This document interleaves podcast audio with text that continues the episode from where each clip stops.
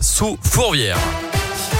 8h30, voici le scoop info, l'actu locale dans l'Ain et la Saône-et-Loire avec Colin Code. Bonjour Colin. Bonjour Mickaël, bonjour à tous. Et à la une de l'actualité, une journée noire pour dire stop dans l'éducation nationale. Vous le savez, de très nombreux enseignants seront en grève aujourd'hui. Près de 75% selon les premiers chiffres dévoilés par les syndicats. Ils protestent contre la gestion de la crise sanitaire dans les établissements scolaires. La FCPE, la principale fédération de parents d'élèves, soutient le mouvement et a d'ailleurs appelé les parents à ne pas mettre leurs enfants à l'école aujourd'hui signe aussi de l'exaspération. Les inspecteurs de l'éducation nationale, pourtant d'habitude très discrets, sont aussi appelés à se mettre en grève.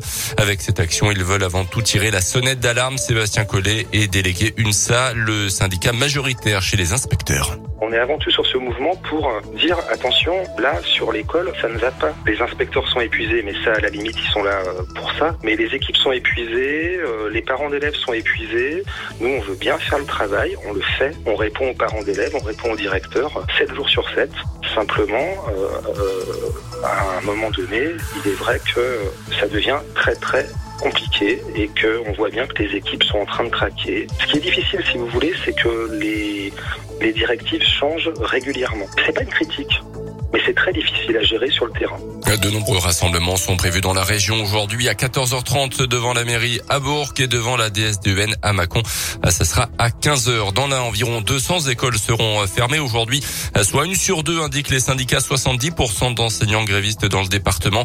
Pour le second degré, il faudra attendre le milieu de journée environ pour connaître l'état de la mobilisation.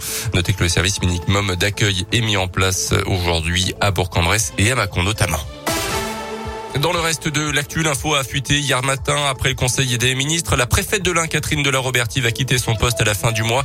Elle aura occupé le bureau de l'avenue Alsace-Lorraine pendant 17 mois. On ne sait pas encore si elle est appelée à d'autres fonctions. Euh, c'est Cécile Bigot-Déquezer, actuelle préfète des Landes, qui va lui succéder. Un entrepreneur de la région lyonnaise, toujours en garde à vue en ce moment dans l'affaire de la tuerie de Chevaline. C'était en 2012 en Haute-Savoie. Euh, déjà interrogé par les enquêteurs en 2015 avant d'être mis hors de cause à l'époque. Il a de nouveau été convoqué hier pour vérifier son emploi du temps selon le parquet d'Annecy. Il serait le motard aperçu par deux agents forestiers au moment de la mort violente des trois membres d'une famille britannique et d'un cycliste également. Le Sénat a voté hier un projet de loi sur le pass vaccinal largement modifié. Il ne pourra être imposé que lorsque les hospitalisations liées au Covid en France seront supérieures à 10 000. Autre condition, le pass vaccinal ne sera maintenu que dans les départements où le taux de vaccination est inférieur à 80% ou avec un taux d'incidence élevé. Le pass sera aussi valable pour les plus de 18 ans. Le projet de loi doit maintenant être discuté et une peut-être une nouvelle fois modifié en commission mixte paritaire aujourd'hui.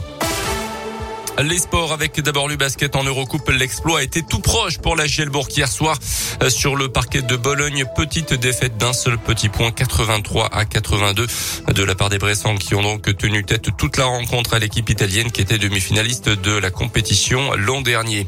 Notez la réception en foot de Bastia Borgo ce soir pour le FBBP. Ça sera à partir de 19h à Verchères.